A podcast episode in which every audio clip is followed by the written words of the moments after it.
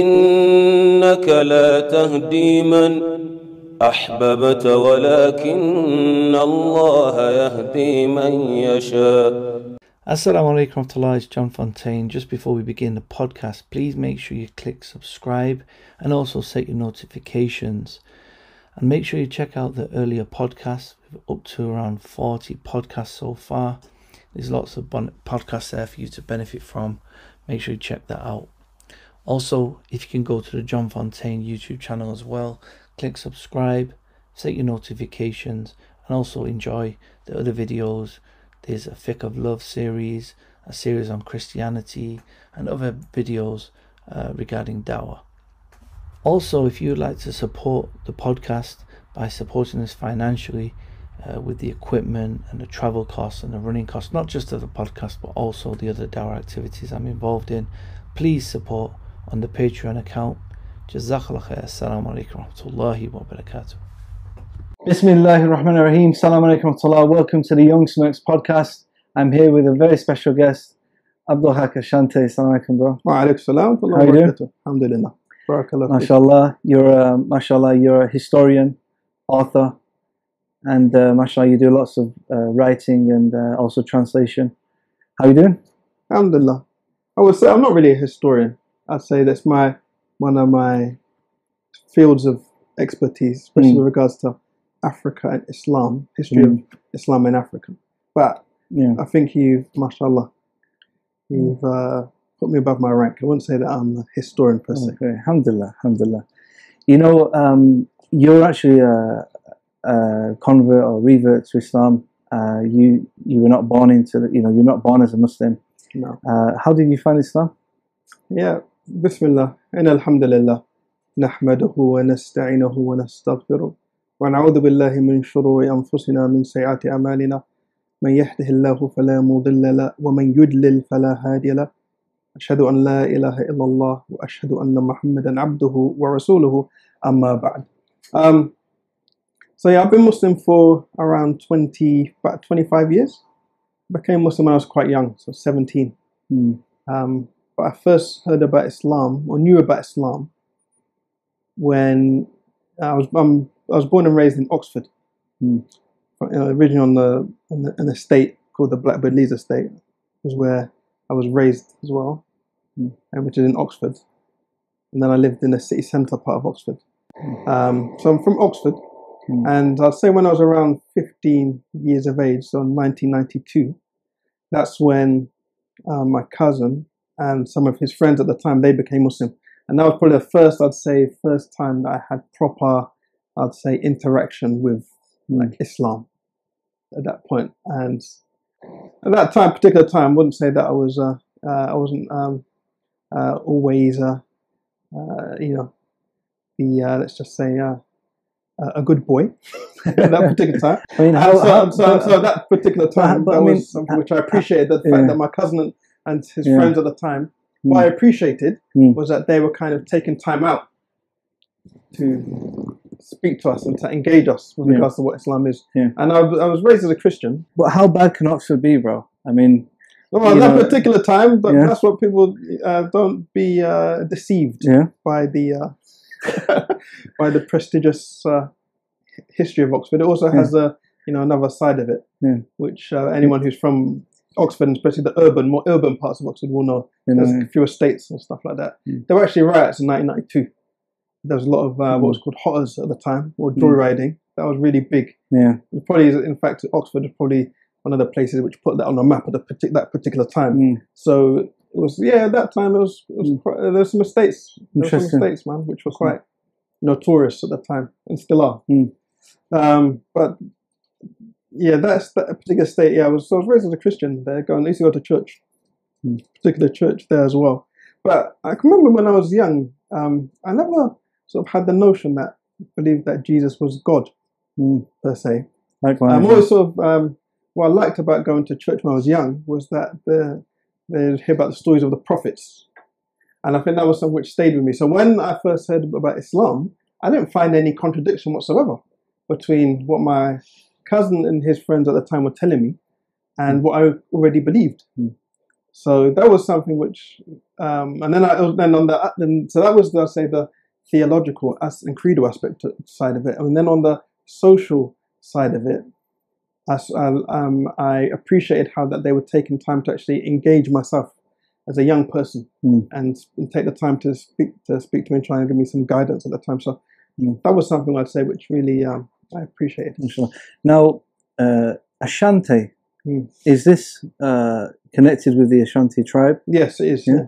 So uh, I use it to my, my name is an, uh, you know as a um, description Mm. because it's a well-known tribe Yeah. from are from Ghana. Mm. Um, Do you have links with that tribe? You have, yeah, that's where my ancestors were Mm. uh, are from originally. Mm. Originally Mm. from uh, Ashantis. Because obviously there's a lot of Muslims also in, in Ghana. Yeah. Not particularly the Ashanti tribe, uh, but there are many Ashantis that Yeah. have embraced Islam. Well, even the originally Ashantis in the past, Mm. um, the Ashanti chiefs of the past, in their courts, they had many Muslims. Um, among the Ashanti. So they Mm. did actually have that. And I know the British when they um, the, during there were there were a number of wars between the Ashanti and the British Mm. um, in the um, 18th and uh, 19th centuries. Mm. There was like the first Anglo-Ashanti War, which the uh, Ashanti um, uh, won. Then there was uh, the second Anglo-Ashanti one. Then there was a third Anglo-Ashanti War, and then the, the Mm. third Anglo-Ashanti War, when the British went into the um, Ashanti court, they were actually impressed by the, the literature which they found in the, the libraries which they found in the, the Ashanti court. I think most of those books probably would have been in, Mm. in a lot of those books would have been in Arabic. Mm. Um, due to, were, yeah, as I said, there were Muslims who were involved in Mm. the administration Mm. of the uh, Ashanti. and of course, uh, yeah, the tribe. close links with the Hausa and the Fula. Yeah, the yeah, yeah, Fulani. exactly. Hausa tribes. Yeah. Uh, there are many other tribes actually in Ghana. In Mm. Ghana, there are, in fact, many languages Yeah. uh, spoken. Yeah. Uh, so there are other tribes, Hausa, Kotokoli, Mm. uh, and so forth. So many, loads of. Um, And Muslim, Muslim yeah, tribes. those, are the, yeah, those are the Muslim Yeah. tribes. Yeah. Yeah. SubhanAllah, it's fascinating uh, history, of course. You know, I have a, a particular love for Africa. That's where I found Islam. And uh, yeah, today I wanted to actually speak about your your new uh, publication, uh, uh, Defining Legends. Um, what inspired you to to, to to actually write on this topic? What- Okay, and that- what, what is the topic? Yeah, I, I actually originally wrote that book in, I'd say, uh, the, the first, you could say the first, you know, um, say proto version Hmm. of the book was in like 1999 and it was only about 75 pages at the time. Hmm. And what the intent of the book, what, uh, book was, so it wasn't actually published. So at that time, it wasn't actually published. I just used to print it off myself, Hmm. like distribute it and like Hmm. sell it myself. Hmm. Um, but then, and then since sort of the late nineties, I've been adding, adding extra Hmm. Uh, aspects to it, and now, now it's become a like 400 page book over the course of that time. So, so, but but what spurred me to write the book is when I um, um, became Muslim, and then I started to read again, Hmm. and then I went back. I basically went back to, into education again at that time. And then when I was started to read a, a lot to do with, I used to um, love reading books about history, African history, um, Black history. Uh, however, some of the literature which I used to read at the time, I'd found elements of it, or some particular authors were quite anti-Islam, especially they were anti-Islam as it relates to um, sort of the African continent and Black Mm. people and so forth. And I say that's what uh, spurred me to then delve further to look. Okay, Mm. what, what's the veracity Mm. and validity of what, what they're saying here? So some of the things they would say, for instance, John was stuff like, um, you know, Islam is not is um, uh, it was spread by the sword in Mm. Africa. It was forced into Africa. It was, you know, they forced the um, African people to accept Islam. Mm. Arabs came in and forced Mm. the local um, Africans to accept Islam.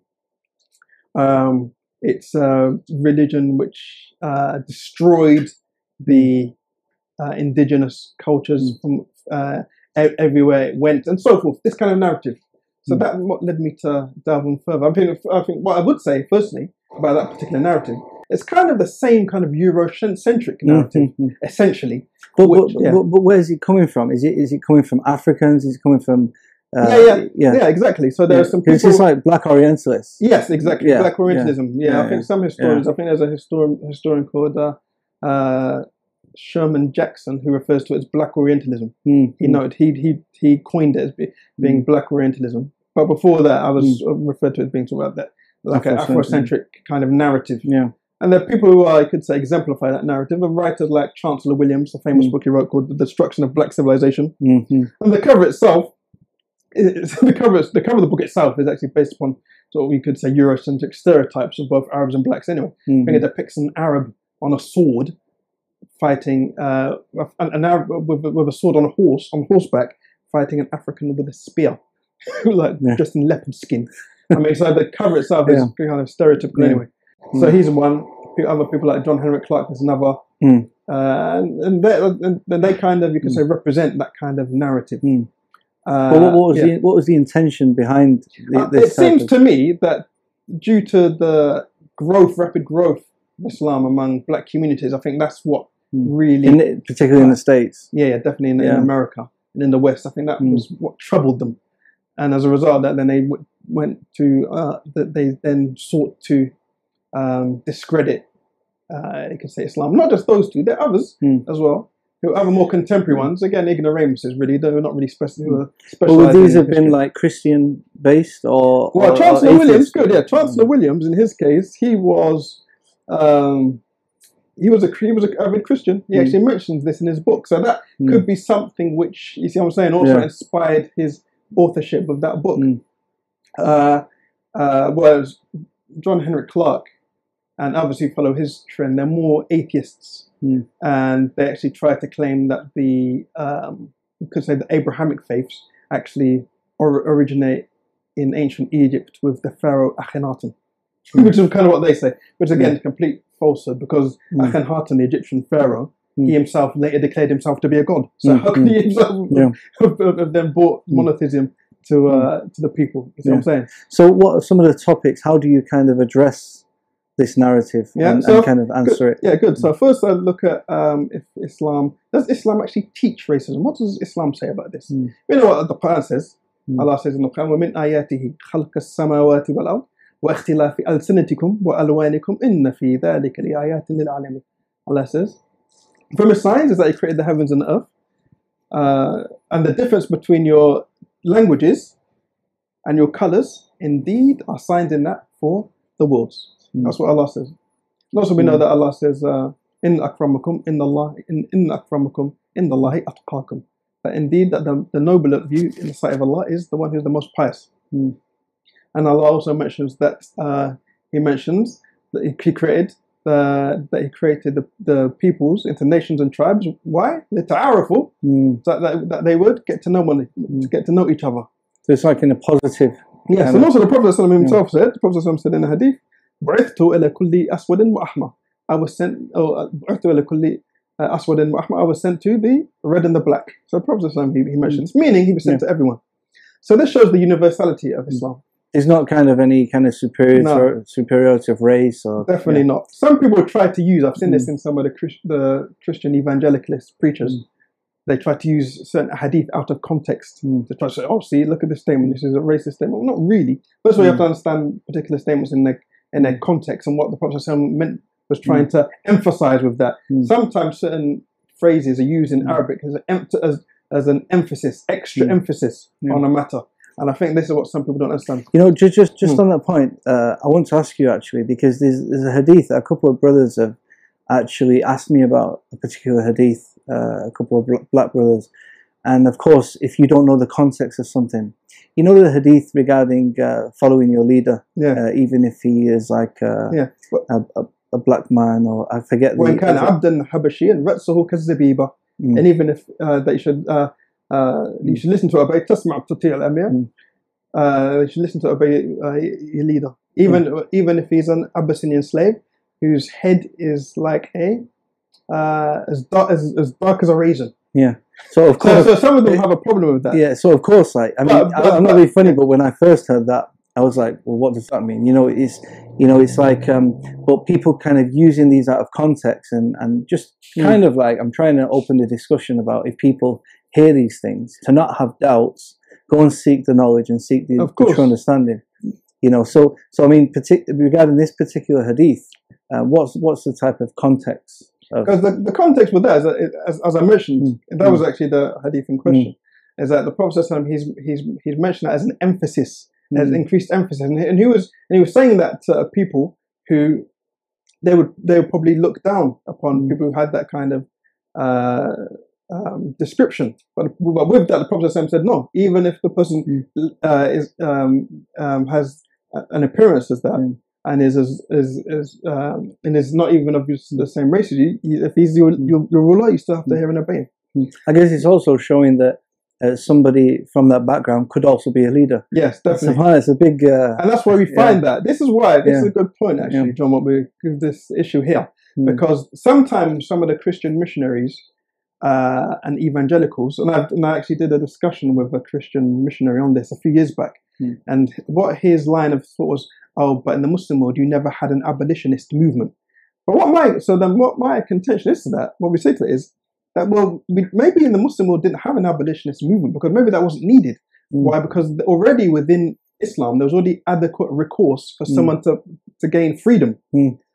So that's the first thing. There was adequate, and there was also a meritocracy within Mm. Islam. So even if someone was a, uh, as came from a slave background, they could still um, go work themselves up Mm. in society, and that's what happened in Islamic history. Mm. And this is something which you don't really find in the definitely didn't happen in the transatlantic yeah. slave context. So that's Mm. probably why. The- you see what I'm saying? That's probably yeah. why many people they, they have difficulty understanding that. the, the I mean, of course, like it, the, the the actual definition of slavery as well are two different things.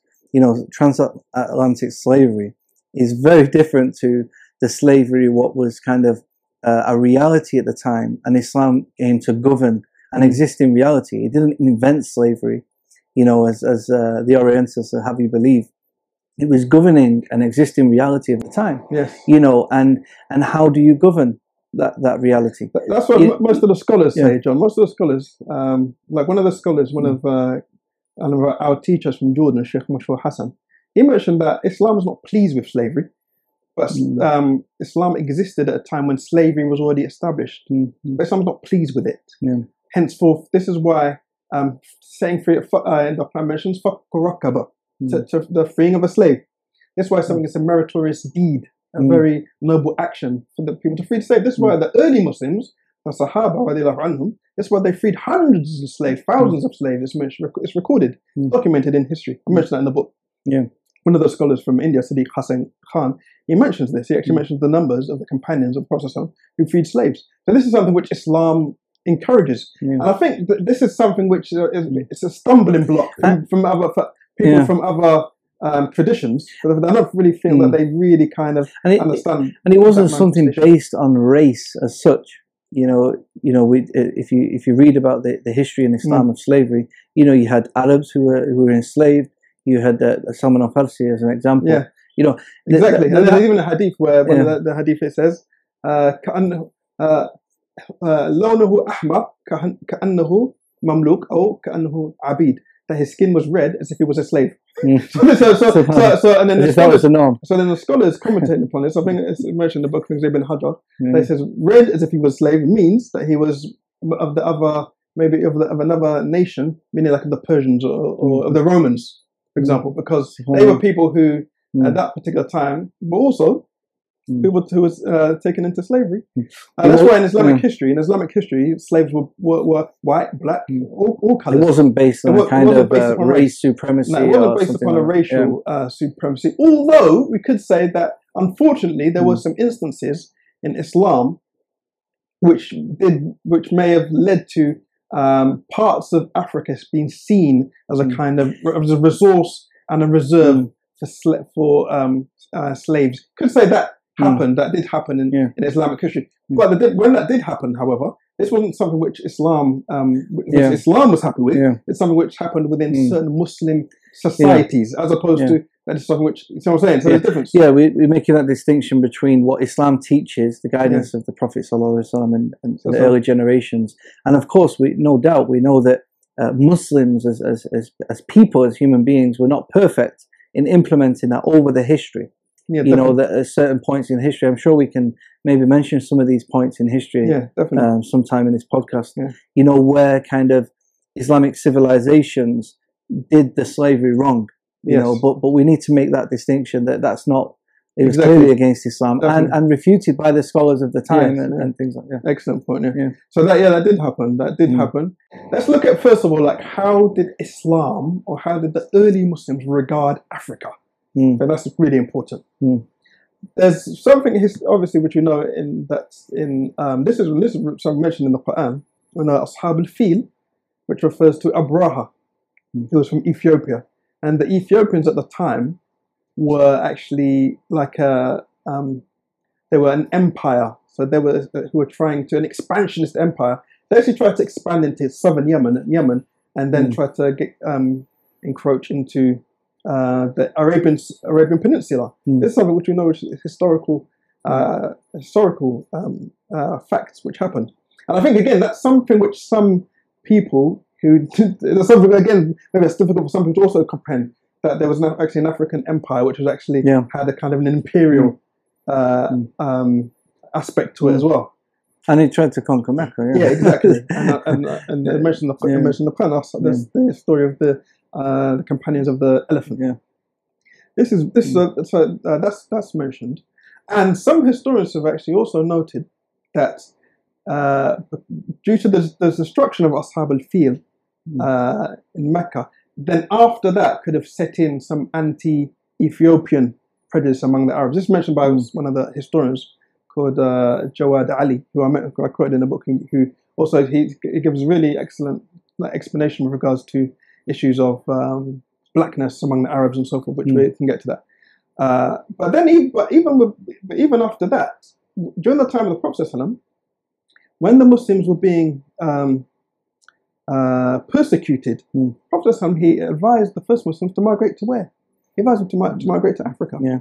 to Habasha. Mm. Why? Because he said there's a just king, he doesn't oppress anyone. Yeah. Najashi. Mm. And that's where the Muslims found safe haven. So, Mm. so the first Muslims sought safe haven in Africa. Mm. So if the, the, if, the, if the Islam had a problem with, Yeah. with black people, Islam had a problem with, Mm. with Africa. The, the Africa was is was key in terms of in Mm. Yeah. terms of the um, uh, aiding Islam, especially in the, the original Yeah, dispensation. the first hijrah to Exactly. to yeah. Yeah, so that's something as well, which Mm. again is disregarded Mm. on the other hand by those um, anti anti-Islamic, Afrocentric, and Mm. Black Orientalist writers. See what I'm saying? And this is well documented. Well Not, documented. not just in Islamic literature as well. The, the, you know, the, this is uh, documented. Yeah. Uh, the, the history of the kingdom uh, within what's modern day Yemen. exactly. Yeah. Furthermore to that is that when the first, and this is a story, this is mentioned by in some of the historians uh, like uh, Ibn Abdul Hakam, who authored the book uh, Futuh al-Misr, The Conquest of Egypt. Hmm. This, is, this is important, and that was written about maybe 200 years after the actual, after the event. Ibn Abdul Hakam. And he mentions the, the story when uh, uh, Amr ibn al-As and the Sahaba, when they went into Egypt. In Egypt at the time, uh, was being ruled by uh, the Byzantine Empire. Uh, they were the ones ruling Egypt at the time, and they were the, what the stories say. There's times that they were actually oppressing the indigenous people of Egypt at the time. When the Muslims came there, the actual people they actually wanted Hmm. the uh, the Muslims uh, to Yeah. come in. Uh, and I think there's even there was even one Christian priest or Christian monk from uh, Alexandria who had been banished, and then when the Mm. Muslims came in, he was, he was actually allowed to return. And the same that he as well. He used to actually pray for the the Muslims to Mm. have more dominance uh, in in North, in North Africa. But when the Muslims um, uh, went into Egypt, uh, So Uh, people forget that there's a lot of uh, uh, fitna between the Christian sects at the Definitely. time. You Definitely. know, and, and arguably, uh, Islam uh, actually allowed some of these to survive. yes, You true, know, yeah, the, yeah, and like, particularly like the Coptic, Yeah, like the, the yeah. Copts in particular, they also had Mm. issues with the time Mm. of the other uh, churches which are more Mm. affiliated to, um, you could say, uh, you know, the Greek Orthodox Church Mm. and so forth uh, at the time. Mm. But when uh, a delegation of the first of the companions of the Prophet Muhammad, uh, sallallahu alaihi wasallam, they went to see the speak to uh, speak to the leader of Egypt at the time, who was called Maqawqis. So the, the Muslims, the Sahaba, put forward Ubaidah, uh, uh, Ubadah ibn as-Samit, radiallahu anhu, Ubadah ibn as-Samit. He was an Arab, but the, the, the, in the, the depiction of him, in the, mentioned the sources that they say he was black. So he was a black Arab, is what's mentioned. And when he approached Maqawqis, what did Maqawqis say to him? Said, get this black man away from me. So this is what he said: get this black man away from me. And then as the conversation between Ubada and Maqawqis continues, uh, uh, Ubada says, "As for you, as for you being," uh, and the Sahaba mentioned, no, we put him uh, to lead the delegation because he's the one who preceded us in Islam. He is the best among us in terms of his religion, best among us in terms of Mm. his his his, his manners. And, and and and black and blackness isn't something which is a problem for Mm. us. Mm. Uh, and then then as the conversation continues between Ubada and Maqawqis, uh, um, uh, Ubada radiallahu an, says to uh, Maqawqis, as for you being scared of me, then I have a thousand of our thousand of, of, of our men who are who are waiting at the waiting at the borders, and they're blacker than me and more ferocious than me. Than me. So this shows. So there's a lot of things we can we can pick up from this. Yeah. Uh, first of all, it shows that um, Islam was a meritocracy Mm. that regardless of, uh, of one's was of one's race or background, uh, one could still uh, achieve, what I'm saying, leadership. Also shows that, uh, and this is important as well, is that uh, that there were also that there was evidently that there were black people involved Mm. in the in the original spread of Islam. It also shows as well, and this is important for some of the anti-Islamic uh, anti-Islamic Afrocentric writers, is that Egypt wasn't ruled by the by black E- Egyptians from the Nile Valley civilizations. Mm. It wasn't being ruled by them or by the followers of Imhotep. by that time, Egypt at that time was, was was was being run by the Byzantines Mm. and who and who were mostly from Europe. Mhm. In fact, Maqawqis, some of the uh, historians mention that Maqawqis, that name itself, comes comes from the Latin or Greek word Pekaukasos, which means Caucasian, meaning that Oh, okay. uh, meaning that, that it was probably someone who was originally from um, from from uh, Europe. So so these were the people who ruled Egypt. It was how it's sometimes framed is that the people who were ruling Egypt at the time of the time of the Islamic conquest were these were, were, were, the descendants of the black were the descendants of the black Egyptians from the Nile Valley Yeah, yeah. And it wasn't the, wasn't the case. So it's like a bit of a historical Mm. uh, error which sometimes some people commit at the Mm. time. It Mm. also shows that, that it was the Muslims, in fact, who were emphasizing, re-emphasizing this respect and this Mm. toleration, regardless of people, regardless of color, and also emphasizing that, that, that they had no problem with, with, with, with the blackness. And in fact, Subhanallah. mentioned the blackness. It's fascinating. You see what I'm saying? Yeah, so it's yeah, something yeah. which is really important. Mm. Furthermore, to, for, for that is that there was no wholesale from the first one. There was no wholesale invasion uh, um, of uh, of um, Black Africa by the first Muslims. There were some skirmishes. Mm. There was something known as the the Battle of Dongola, um, uh, which probably took place where like Sudan is now. Mm. Uh, but interestingly, in that the the the the the the people of uh, the Nubians, they're, they're from Nubia. So interestingly, there's a few interesting facts about this. Subhanallah, is that that that that, for, that there were some skirmishes. But there was no like wholesale like attack or, or penetration there. And in fact, that they say that actually that the Nubians actually that they're actually very good fighters at the time. Hmm. So there was a treaty. There were some treaties. The treaty called the Treaty of Dongola. So there was a treaty between the Nubians and the and the Muslims. And subhanallah, and then what happened centuries later? Then Nubia now is is is, um, is, is Islamic. Yeah. Uh, it's a Muslim. They're Muslims now. That, Mm. that particular part of the world. Yeah. So subhanallah. So there was no wholesale Yeah. in terms of uh, the spread of Islam. Mm. That didn't actually happen in, Mm. in into into Black Africa per se. Mm. You see what I'm saying? Yeah. That happened. That happened in North Africa. Not No. not as like an official No. from, from the empire. yes. Yeah. Like that- a, you know, it was yeah. more like a trade, quite an organic uh, yes.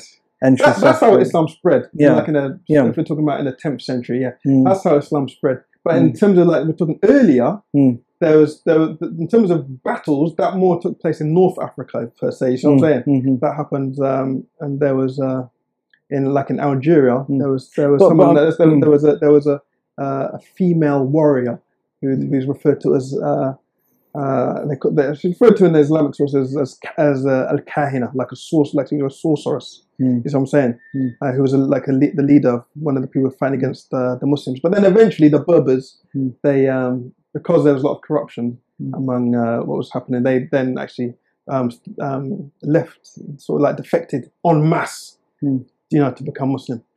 You know what I'm saying? So that's how Islam Mm. Islam spread. yeah. Um, but it didn't happen like in terms of uh, in black. What I'm talking about, in Black Africa, there was no like like spread by the sword. That kind of Mm. narrative didn't didn't occur. Mm, mm, It didn't occur. Subhanallah. So, subhanAllah, very fascinating. By the way, I, I, I love this topic.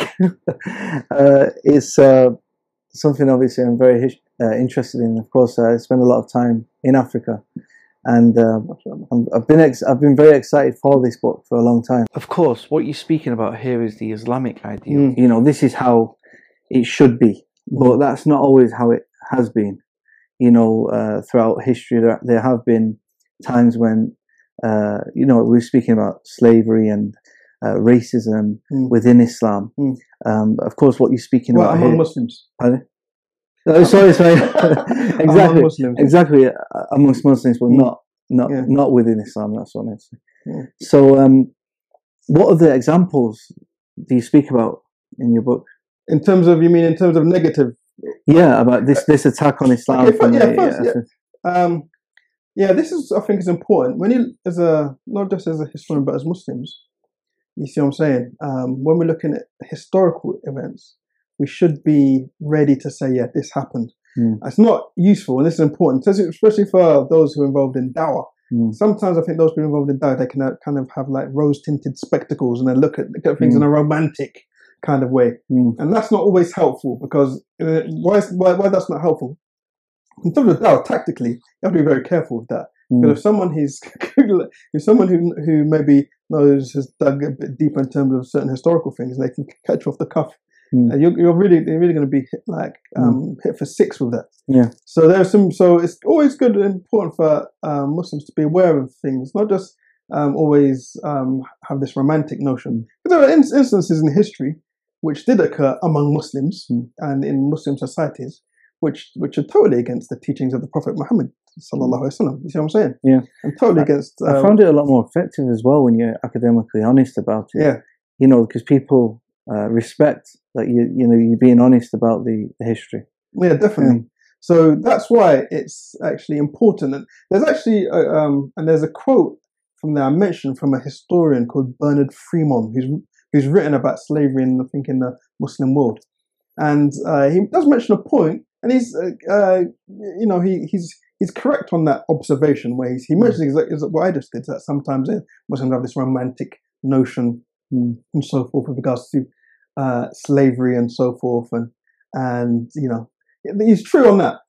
Uh, but at the same time, which which we'll get to, is that people like Fremont also need to also um, be willing to accept is, although that was the case, that there were some very uh, negative instances which occurred in the history of, um, of of Muslims with regards to let's say slavery, for instance.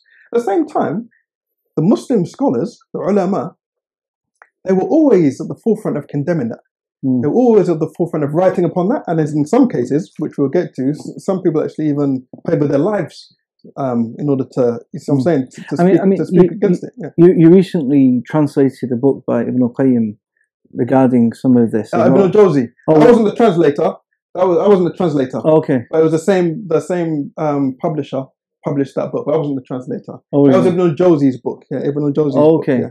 Okay. on yeah on uh, fi Fadl Sudan wal-Ghabash yeah in uh, enlightening uh, the darkness uh, on the virtues of the blacks and the Ethiopians yeah. Mm. Ibn al-Jawzi I mean that book again um, so you mentioned that now subhanallah Yeah. that's a case in point Yeah. is that uh, I got a chapter in the book does Islam teach racism this is a, uh, a scholar we have a few scholars in Islamic history who wrote like books for books with regards to Mm. like racism. So Mm. I'm saying that's not something when you think about it, Mm. John, in terms of the history of civilizations, that's not something that you actually find. Mm. Yeah. really. See, so it shows that Muslims were the forefront Mm. of uh, of not just of, of um, in terms of their uh, in terms of upholding like these noble Mm. attributes of justice. Speaking, so what I'm saying, justice, equality, and uh, humanity. You see what I'm saying? Like you Yeah. have a scholar. This was like in the 13th century, writing a book on racism. You see what I'm saying? Yeah, yeah. And not just, not just about yeah. racism, but talking about the virtues and extolling the, the, the virtues of black people.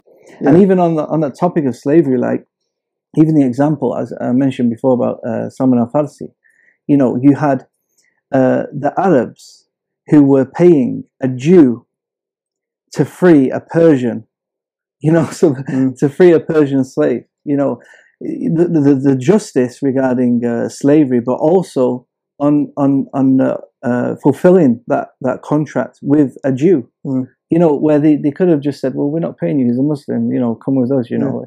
That's But- from Islam. yeah, it? subhanallah, it's, it's, so just. And, and of course, this is how these waves of people entered Islam. Mm. You know, not by the sword. They could see the justice exactly that, that Islam brought. That's how Islam spread. Yeah. Usually, when, people saw the yeah. uh, saw, saw the mannerisms yeah. of the people, yeah. and then and this is what Allah says: "Udu ila sabila rabbika bil hikma wa hasana billati ahsan." Hmm. Hmm. Uh, that's what Allah Allah yeah. says. Go to, uh, uh, uh, Call to the way of the Lord with wisdom yeah. and good preaching. Yeah. So this is what is what has led people to um, Mm. Islam, but it's usually due to, as you mentioned, as you Mm. alluded to, it's Mm. usually due to how people saw how trustworthy the Muslims Mm. were in terms of their dealings Mm. with the people, Mm. and this is what meant, that, uh, and nations became. Muslim as a result Yeah. of that. I mean, of course, uh, when it comes to history, you know, I always encourage, especially uh, people in the West or white people, to study the history of uh, Christianity, the history of, uh, you know, the, the Britain and things like that. Mhm. But now, for, for people from a uh, black origin, how important it is for them to study, you know, how can you study black history without studying Islam? You know, the, the, the history of Mm. uh, how is, uh, Islam in Africa, uh, regarding the different tribes, uh, slavery, all these things. I mean, exactly. This is what I also note in the book is that Mm. m- the more serious historians um, who are Pan African, they Mm. were very positive about Islam. Mm. So people like whether that was people like Frantz Fanon, Mm. Cheikh Anta Diop, or Edward Blyden, or Ivan van Sertima, or Kwame Nkrumah, or Walter Rodney.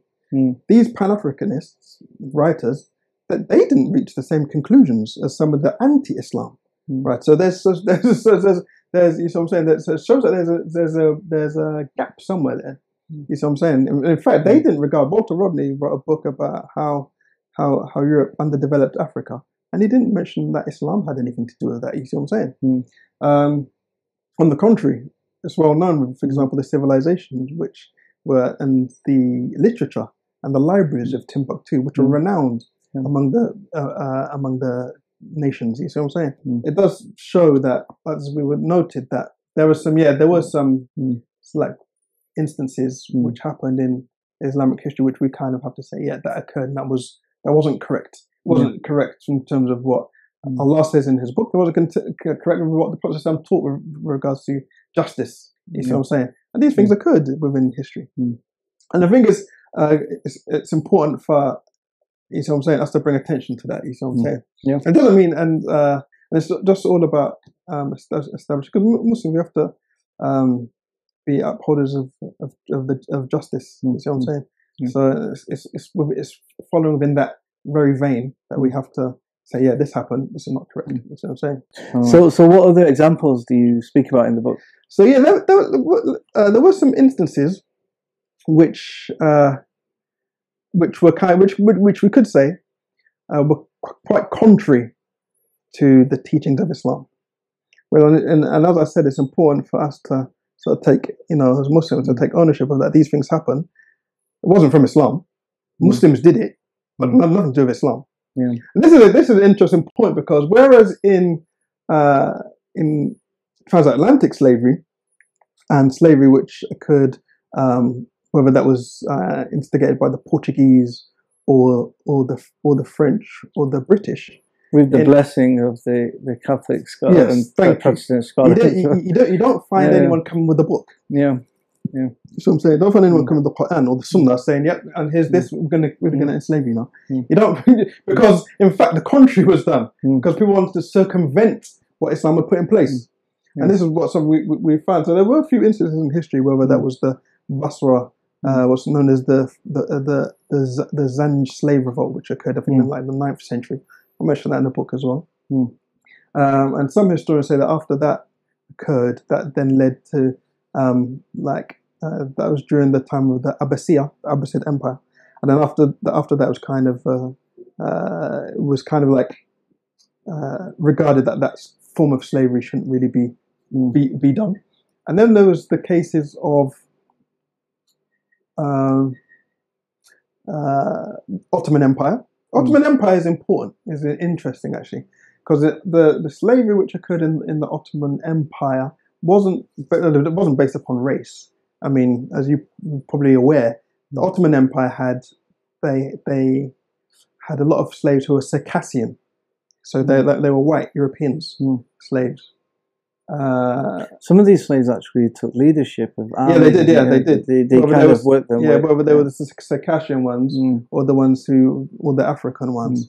Um, so, so what was found in the Ottoman Empire was the was the wicked and disgusting, horrific act of castration mm, of, an, of a boy, where they would enslave these boys, whether they were the the, the white Circassian slaves or the Mm. uh, or the or the black uh, slaves who were from largely largely from Congo uh, and East Africa, but largely from Congo. Most, most of the slave the, resource of slaves who were were taken from East Africa, largely from the hinterland Congo, which we'll get to that when we talk about Zanzibar, is uh, and then the horrific uh, castration operations which were conducted. These are horrific.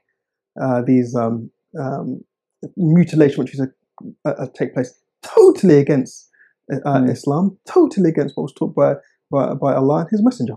Mm. Totally in, in complete contravention of any kind of humanity or dignity. Mm.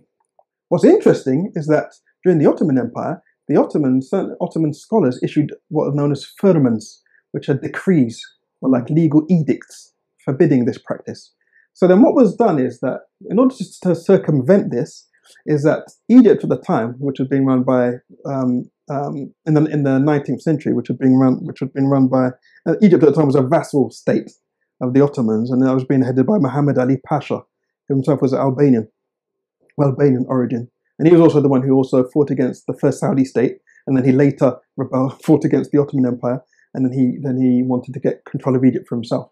Mm. But during his, all of this happened, like the castration took place during his time, and traders in Egypt at that time to circumvent that because uh, it was outlawed in the Ottoman realm, castration it, it occurred in um, parts of uh, Egypt, and when, and and it wasn't Muslims who were who were doing the, these horrific, gruesome, deadly castration operations. It was actually uh, Christians. Mm. Christian monks were doing them, Mm. and in fact, some of the revenue which these monasteries, in order to survive, they, they're getting their revenue from performing these horrific, gruesome castration operations. This is something which is not, not known about by, by many. Mm. Wasn't these weren't conducted by Muslims? Mm. It was conducted by Christians. Um, kind of unfortunately- a double-edged yeah, because there was a demand for Mm. it as well. Because there was a demand, they would then get these uh, individuals um, uh, sent off to uh, the Ottoman Empire. So this is something which was grew Mm. totally again, as, I- as Yeah, I mentioned that in the book, so from an Mm. Islamic point of view, Mm. totally haram, totally forbidden. You see what I'm saying? That, that such Yeah. mutilation, gruesome mutilation should occur on, on a, a human Mm. being. This is what was found. This Well, is what, this is what um, Yeah. we find. though, But of course, these academics know that. They know that you can't judge Islam by, by the Muslims unless they're actually following what Islam teaches. Mm. But as you said, this this the intention behind it is is it's a polemical intention to, to pull people away from Islam, Definitely. try to discourage them from accepting Islam. definitely. Of course, in, in America, the it, Islam was picking up. You know, of course, not Islam, but like the Nation Mm. of Islam, for instance, and and and things like this had a big impact on Mm. many of the black community coming into Islam. So they're trying to, you know, stop that. Yeah, basically. but by, by referral to these examples. Mm, mm, And there's also the case in Zanzibar, in Mm. Zanzibar history as well. Mm. Interesting in the Zanzibar case was that slavery there was being controlled and run by for the benefit of the Omani state at the time, Mm. which was a Ibadi Khariji Yeah, state, yeah, yeah. which is probably why you won't find much kind of condemnation. Mm. Couldn't find much condemnation among that tradition against it. Maybe I'm not sure whether has something to do with their maybe their uh, distorted credo. Maybe he's informing that. Mm. But again, that's something we have to say. Yeah, yeah. In, in that case, there needs to be uh, there needs to be looked at as well. And of course, the mainstream bodies of Islam have Yeah, yeah, that whole Ex- religion, definitely, uh, definitely. or sect. you like, yeah. Definitely, uh, Yeah. which is probably why, in terms of couldn't find anything, kind of any dis- really discussion from in that in, in that tradition, Mm. uh, which is uh, interesting considering how much of their uh, that state at the time was kind of. In fact, the Omani capital was actually Zanzibar Mm. at one particular point, and due to and there was a lot of resources there, but Mm. uh, that was uh, I, uh, ivory, Mm. cloves, and Yeah. slaves were the main Yeah. kind of uh, uh, commodities which Mm. their uh, state was based upon. There were also the individuals there, again, totally kind of all based upon greed and avarice and Mm. chicanery, nothing to do with Islam. People Mm. like uh, Tipu Tip, who used to conduct slave raids into the. He was a like a uh, like an African Swahili, like Mm. African and African and Arab or African and Omani Mm. uh, uh, slave trader, Mm. in, who used to operate in in uh, in in sort of the East African uh, coast, like uh, Mm. and go into the hinterland, Mm. Congo and so forth. How, Uh, how about like the uh, in Morocco?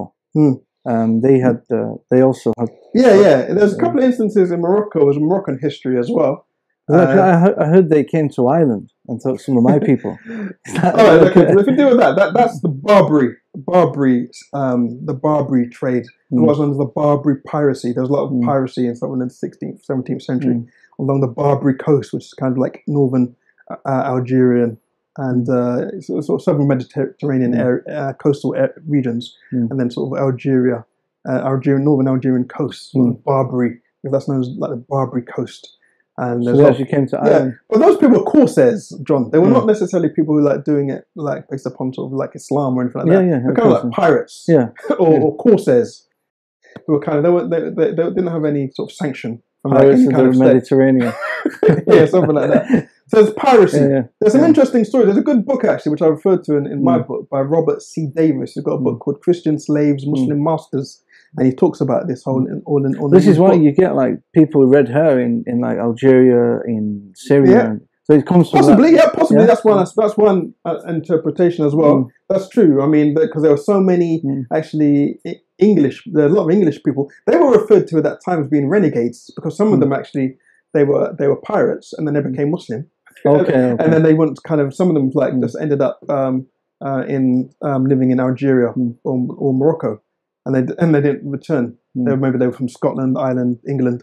Yeah, they- yeah, that's found. It's mentioned by Robert C. Mm. Davis's book. These people were sometimes referred to as being renegades at that Mm. particular time. Mm. Um, because they sort of yeah they seemed as like they turned back, but yeah there was there's sort of slave raiding at that time, um, and I actually remember and, not too long ago, I actually did a I did a discussion with a Christian Mm. uh, academic uh, called Anthony McRoy, and it was about should that and he was he was arguing that um, there should be reparations for for for uh, for um, Britain Mm. um, from Morocco and Algeria for, for, for Barbary uh, uh, slavery So, uh, and so and so and that, that narrative, however, that was something which wasn't from the, the Mm. Christian evangel and evangelicals. Actually, I think they got that from some of the some of the white supremacists in this country. I'm thinking in America. That's Mm. what they are. That, that's what they call for. Yeah. That there be reparations for that kind of uh, slavery, which occurred. But that wasn't that was something, as I said, that wasn't like a, Yeah, as a it- state measure. Yeah. They were corsairs and pirates. It wasn't Mm. something where they were getting any kind of sort of sanction, Mm. sanction for any of that. You see what I'm Mm. saying? It was galley slavery. Yeah. They would get people like working in the galleys Mm, mm, of ships and so forth. Mm. Like that. And there's also there were actually accounts of, of, of English people who were enslaved and talking about how they were getting whipped by these like basically black Muslim slave masters and so forth.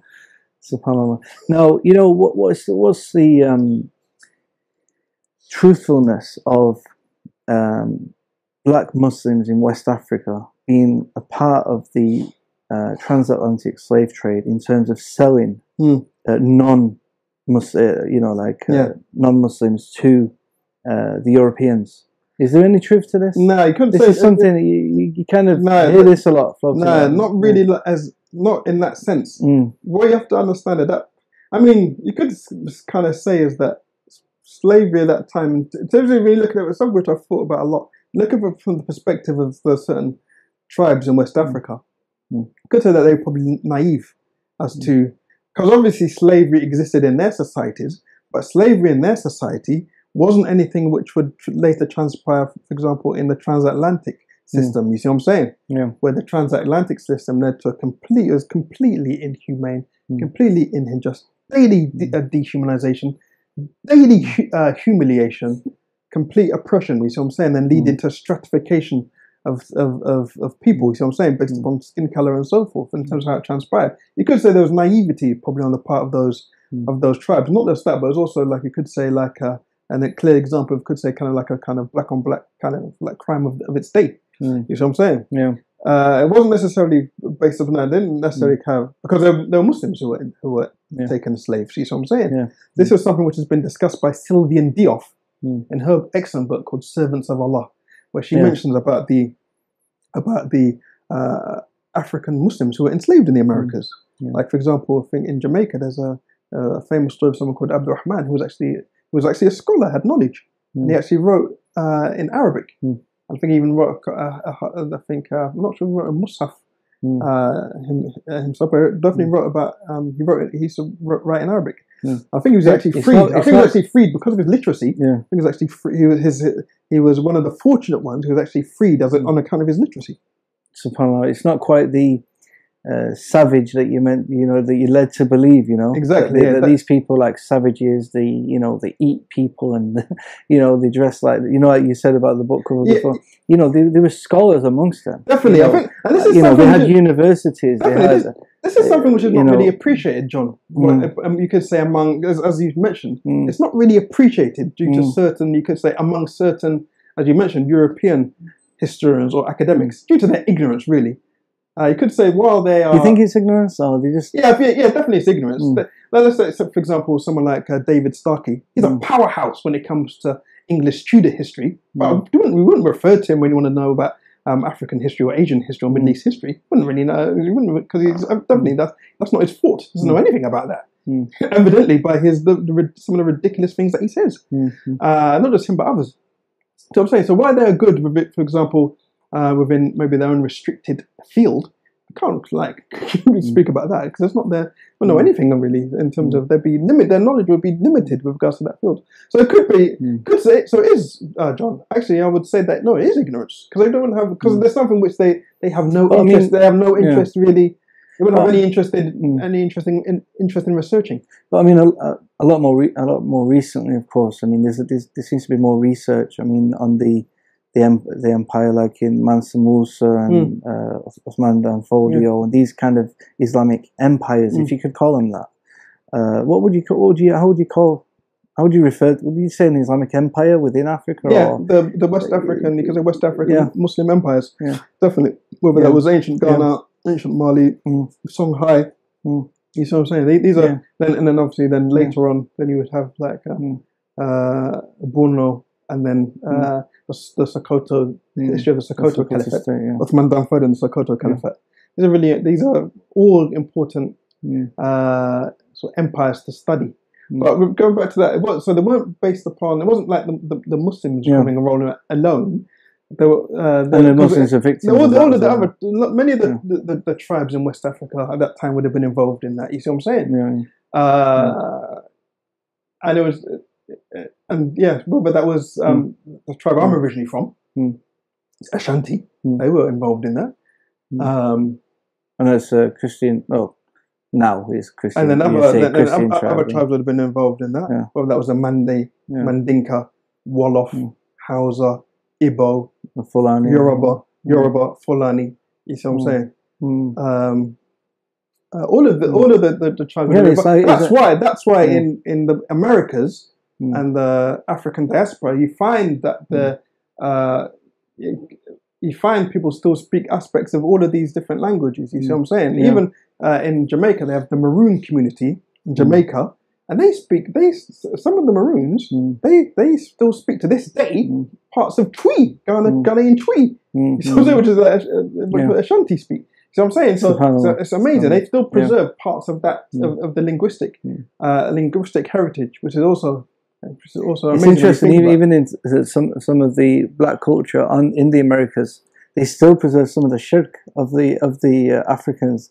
Uh, you know, you know the old um, yeah, they do. Yeah, some diff- different uh, things that they like they in, in Bahia in Brazil, Mm. I think that they're very closely linked to the Yoruba. and it definitely and came do- from that. Yeah, yeah. It's the same. Yeah, Yeah, uh, so that, that's that's evident. Subhanallah. Subhanallah, it's, it's fascinating uh, history and um, But Morocco, going back to Yeah. Morocco, there was a Mm. there was also a case uh, in. This is actually interesting. Actually, mm, there was a, a case in in. This will lead on to the other issue. We're talking about abolition and so forth. But mm, there was an incident in the 17th century in Morocco mm, where um, one of the rulers of the Saadi dynasty, whose name was Moulay Ismail, he had a program of enforced transcription of black Moroccans into the military. Mm. Uh, who, who, who, uh, and this was something which was seen as unjust at the time. And many scholars at the time, Morocco spoke about this. Mm. Uh, there are many Moroccan scholars, Mm. the Moroccan ulama at the time, condemned this kind of, uh, uh, a lot of the, this kind of racism and oppression which was taking place at that particular time. And as I mentioned before, some of them paid with, them, with their lives. There was a scholar named uh, Ibn Ibn Jassus who was from Fez, who was who spoke about who condemned condemned this. Other scholars like Al Jarimi from Morocco mm. condemned this. Uh, and Nasiri. Uh, you say, it, sounds very so, ma- so many scholars, yeah. you know mm. I'm saying, who who th- th- these were people who were mm. reading a book saying, what, look, what's going on here? This is totally mm. like unjust mm. against Islam. It's, it's against what Islam yeah. teaches. It's against the, the, the, all of this against the spirit mm. of Islam, and against what uh, mm. uh, the the justice which the Quran emphasizes.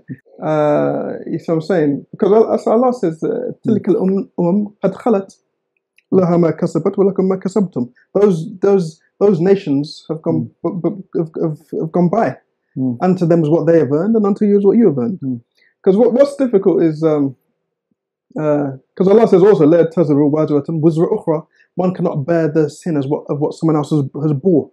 And what's important is, is that sometimes when people try to say, "Oh, but Muslims did this in the past," uh, or this country did this in the past, the problem is is when you're looking at that, and I mentioned it in, the, in, in, in my book as well, is that uh, certain things which happened, uh, most of the Muslim countries, they only kind of really trace their modern history to the last 50 or 100 years. Mm. You see what I'm saying? It's like when colonialism came in, it's like that led to like a kind of, you could say like a break with like the, the, the, their past his history.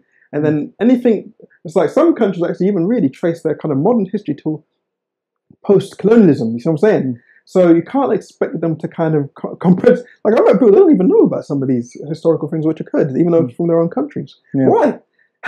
so, like, so yeah, there's ignorance, but not just that. I think it's because there was that they're seen as they can't they can't relate to those kind of uh, empires. You see what I'm saying? Because it wasn't. It was a kind of those empires were kind of established Mm. p- uh, pre-colonialism, and they don't really have much of a connection with them. You see what I'm saying? Mm. It's Mm. quite it's quite com- co- complica- complicated. And not just that, as, I, as I said, some countries have only been established as countries for the last sort of established for the last sixty years. Mm. Really, you see what I'm saying? Mm. You can't compare them to like yeah. like a, a country like um, like a European country, which Mm. has been which has its economy Mm. was actually largely based upon that in the first place. You see what I'm saying? Yeah. Which is like it's like like what's happened in t- in case of, of Britain and so forth, which had an empire, a colonial empire, Mm. and so forth. Mm. Which which you could say the both the industrial revolution and its own modern history were largely um, based upon what it reaped from. You see what I'm saying? Um, Slavery uh, from yeah slavery, Colonialism. colonialism, uh, Indian subcontinent, Mm. and so forth. You see what I'm saying? Yeah. So yeah, mashallah, John, you went, uh, uh, you did a lot of work in, um, you went to New Zealand Mm. after the horrific terrorist Yeah. attack there. John, okay, what, what's the what Mm. do you understand then was the narrative of that terrorist, that particular terrorist? Again, his his idea, as far as I'm aware, was to he, didn't like the the progression of Islam, right? Mm. What what do you know about that? Well, because from what I Mm. understood, he also wrote uh, some kind of uh, manifesto. some yeah. sort of dodgy manifesto. Mm. Um, He was from, it- he's from, he's from uh, Australia, Australia, actually. yeah. It was. From what I understand, his manif- his his uh, narrative, he was decrying population growth was the one thing. And This is that's an inter- this is that's an interesting topic, population growth, because I don't I don't see anybody having any qualms with white people reproducing. Mhm. so so so the re- um, that that's surely that's uh, um, um, his uh, that's that's that's a separate topic whatsoever. Mm. Can't blame Muslims for that. Mm. Uh, in surely then what people like who have that narrative they need to have their own reproduction ethic rather than rather than decrying Yeah. Muslim population growth. You see what I'm saying? Mm. That's just a just complete folly. Mm. And this is something which you find in that kind of narrative, some of these white supremacist narratives, is that they decry Muslim population growth. Mm. It's something I've seen a lot in their writings. Mm. But no one's stopping, I don't, I don't see any Muslims stopping any people, anyone, from also reproducing and Mm. sort of having loads of kids and stuff. They can also do that. So they could, they shouldn't decry Muslims for, Mm. for not, not for or, or other people Mm. for not having that as an as a as a as a as, a, as, a, as an ethos. Mm.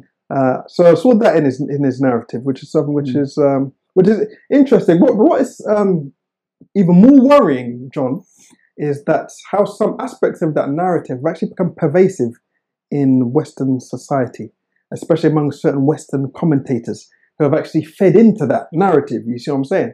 Let's take, for example, Anders Behring Breivik, Mm. who, who massacred Mm. uh, 73 young people in in uh, Norway. Norway, Norway, wasn't it? Norway, yeah. Yeah. Yeah. Breivik. In his in his quasi quasi manifesto, you know, which I understand was poorly written in any case, he he actually refers to certain commentators who are, who are well known writers in the UK. Mm. He refers to people like Melanie Phillips Mm. and her Londonistan thesis. Mm. See what I'm saying? He refers to her in his book. That book as well is a is a risible book, and in any case, it Mm. talks about like a kind of it, it frames as kind of like Muslim cons, kind of conspiracy to effectively sort of take over London, complete balmy. You know, uh, work in any case. But let's look at some of the things what she argues in her book. She argues, for example, um, she she refers a lot to, and this is a kind of it's kind of like a kind of you could say kind of Machiavellian survival, pragmatic survival technique. Mm. It's like she kind of feels threatened by the Muslim presence Mm. in the UK, and that's why she sort of uh, she saves a lot of her venom for the Muslim community at the time. For example, in that particular book, you see what I'm saying? Oh, the Muslims they they're asking for a shopping list of demands. I think she says like like in the book. That's Mm. complete nonsense. Mm. But not just that is that she evokes notions of a like of a shared Judeo-Christian heritage. You see what I'm saying? This, this notion of a Judeo-Christian heritage, this is something which is like a fabricated term, you see what I'm saying, which was invented like in the 1950s or something like that, which I think is mentioned even by, by one writer. He wrote actually a book called The Myth of the Judeo-Christian Civilization or something uh, along those lines, you see what I'm saying?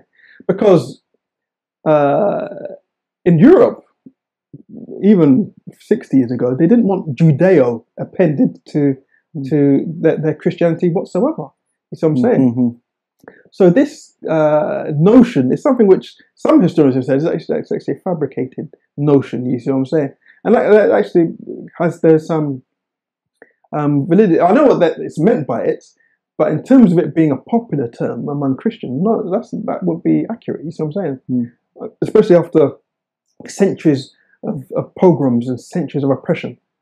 Uh, and linked onto that is the notion of the kind of the dhimmitude um, conspiracy theory. If, you're not sure if you're aware of that, Yeah. which is like where, uh, which is this was framed by a historian or writer called not it's not actually a professional historian actually, or commentator called Bat Ye'or Gisèle Littman. She wrote a book called Dhimmitude, and she talks about how Muslims they just want to keep Jewish and Christian uh, communities subjugated. And that narrative, why it's dangerous, John, is that that narrative has fed into, slowly and slowly along the years, fed into the white supremacist narrative, which is interesting because both Littman, Bat Ye'or, and Melanie Phillips are both Jewish. Mm. And they're slowly, and there are other Jewish commentators as well, they're Mm. feeding into this narrative, you see what I'm saying? Mm. Um, what's the reality? Is What's the reality of that? The reality of that, though, now is where, where has this narrative led to?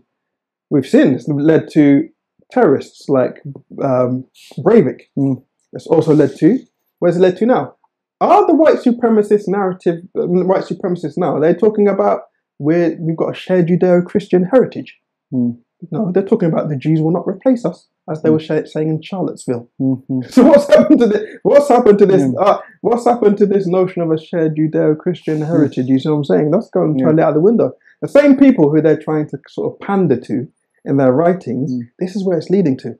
As the Arabs saying, a famous saying, that the in qalab al-sihr al the magic has overcome the magician. Mm. That's what's happened here. Is that there's there's they're feeding into a lot of that narrative, and then narrative then is going Mm. kind of back on them. You see what I'm saying? Subhanallah. Let's look at in English history as well. The Jews were Jewish communities were kicked out of England by the famous 1290 edict. Kicked out of England. So I'm saying booted out, everything banished from England. What's interesting as well, John, is when when the Jewish communities were being oppressed and subjugated and ill-treated in these ways, where were they going? Who was accepting them with open arms? The Muslim world. The Muslim realm, the Muslim world. Mm. And this is something which, unfortunately. Some of these, like, like some of these writers have mentioned, like in the case of like Melanie Phillips and Bat Ye'or, something which they're in total historical denial upon. Maybe they're not. I mean, they're not professional historians in any case. That may account for some of it, Mm. but it's something which is a quite a disservice. You see what I'm saying to Yeah. Islamic civilization and the Yeah. Muslims for them to kind of deny Mm. all of that. And in England, and in England, it was only Oliver Cromwell in the 17th century who allowed the Jews to come back in in what is known as the Cromwellian Protectorate. And that wasn't Wait. just through England; it's the whole of Europe.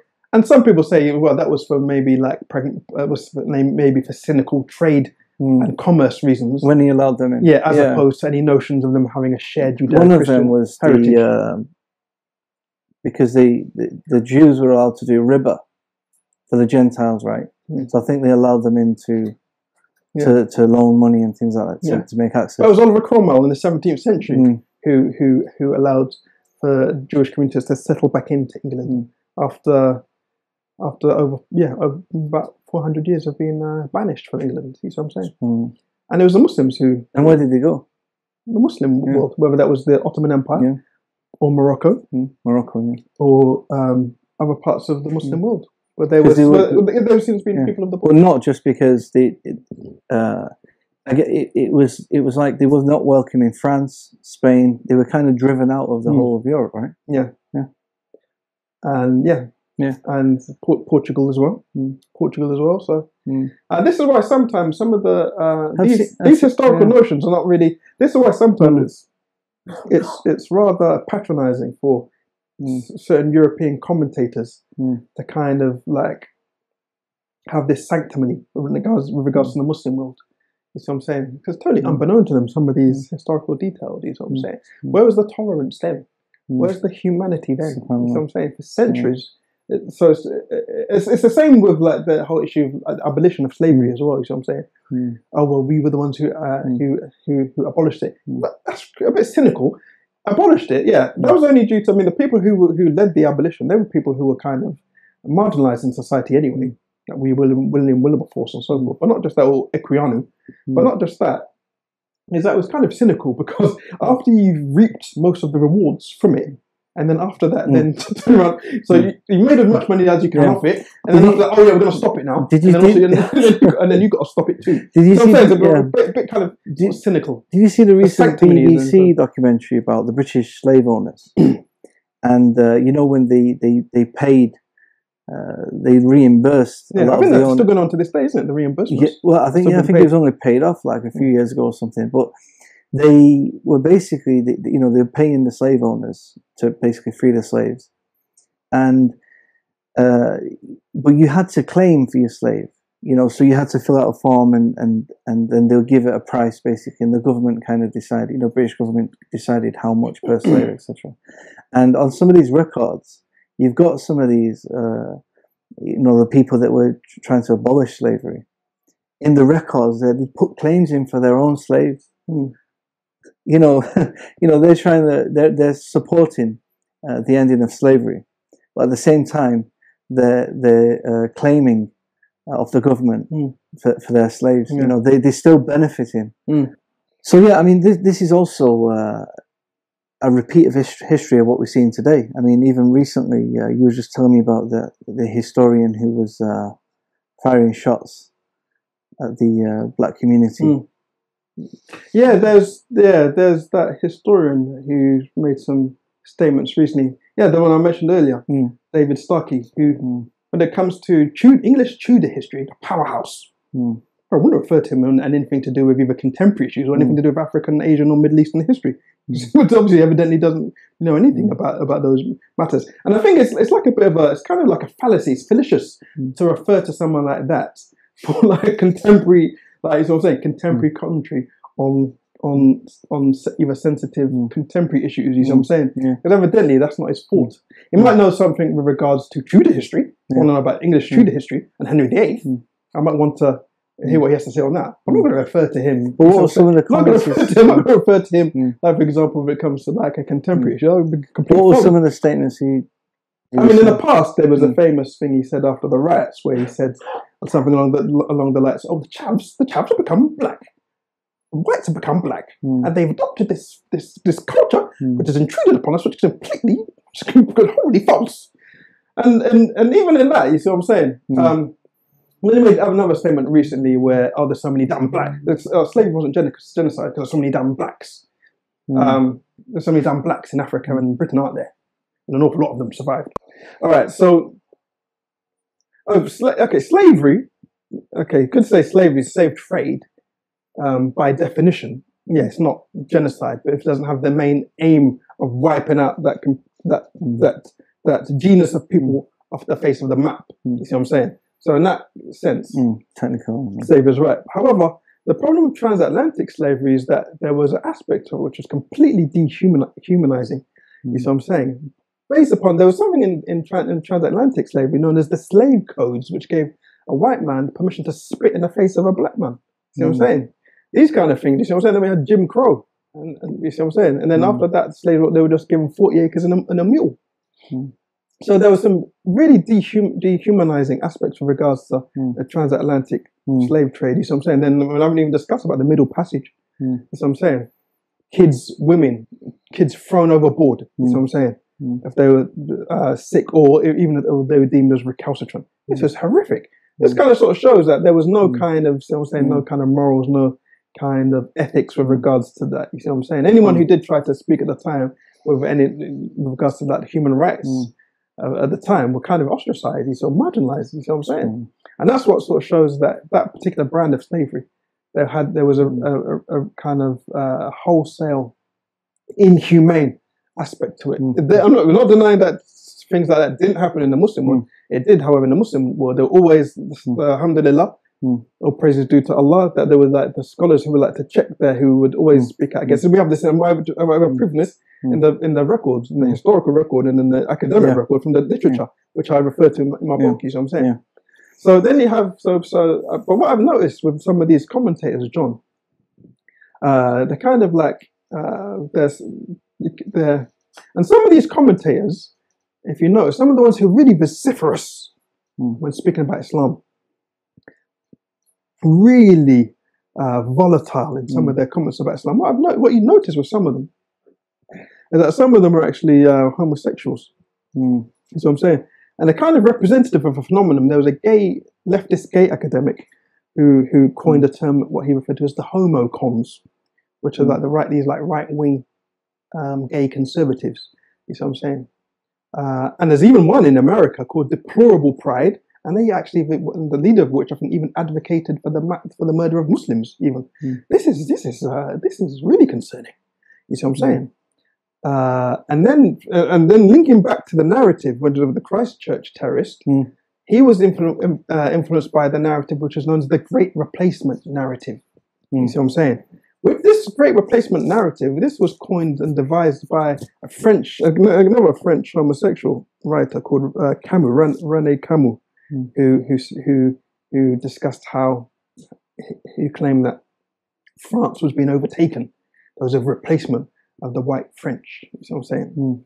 By um, and it, it, interestingly, in, in France's case, though, in, interestingly, a lot of the uh, there's a lot of anti-Semitism actually also in France. France has actually been home to a lot of these kind of narratives. You see what I'm saying? People people would be would be quite surprised, but there's actually a lot of um, a lot of inf- influential Mm.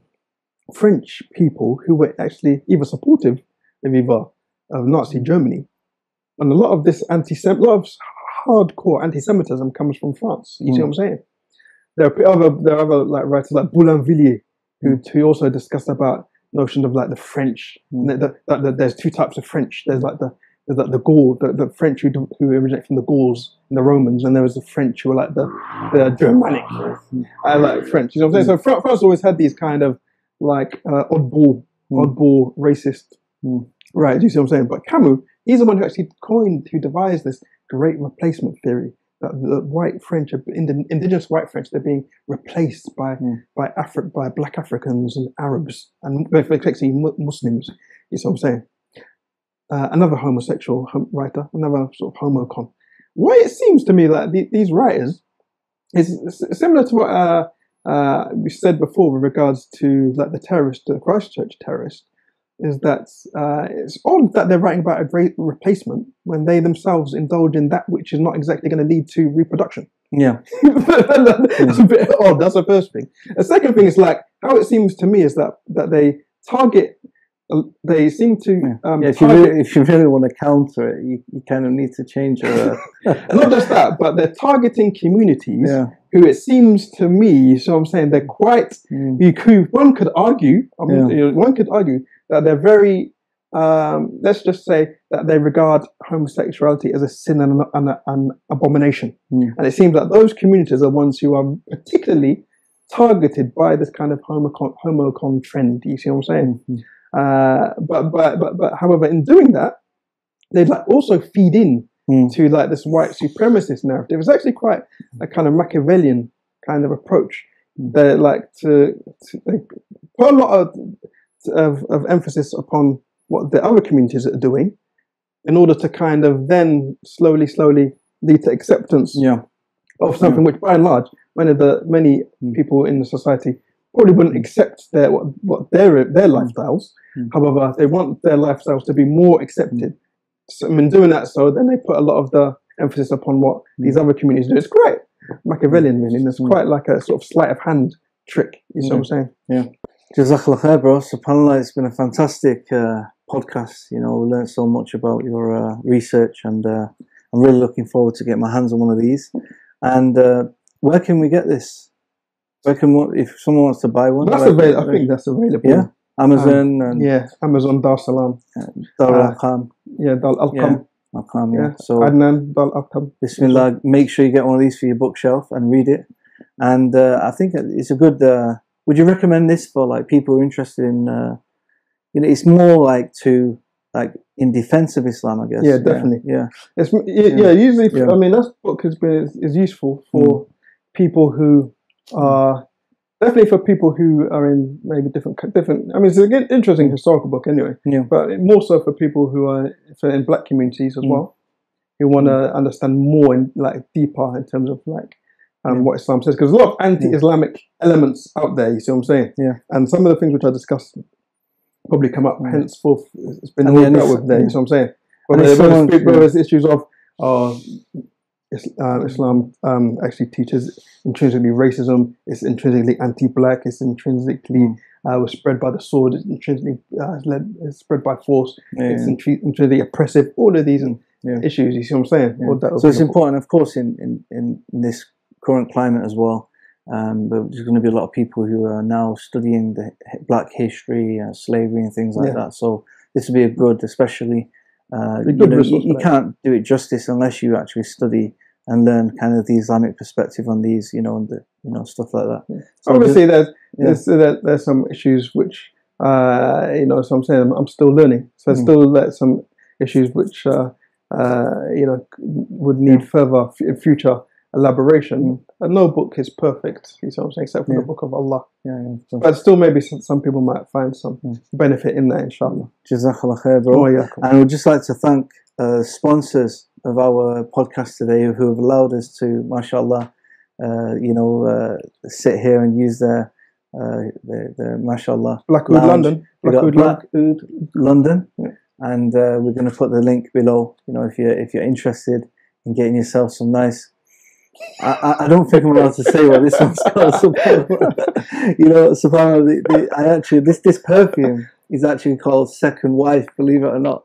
Um, so I came here to do a A must have, I'm sure. I came here to Must have. That's a must have, I'm sure. Subhanallah, I mean, everybody gets uh, leaves with a, a spray of the second wife, but mashallah, it's, it's, it's actually very nice, mashallah.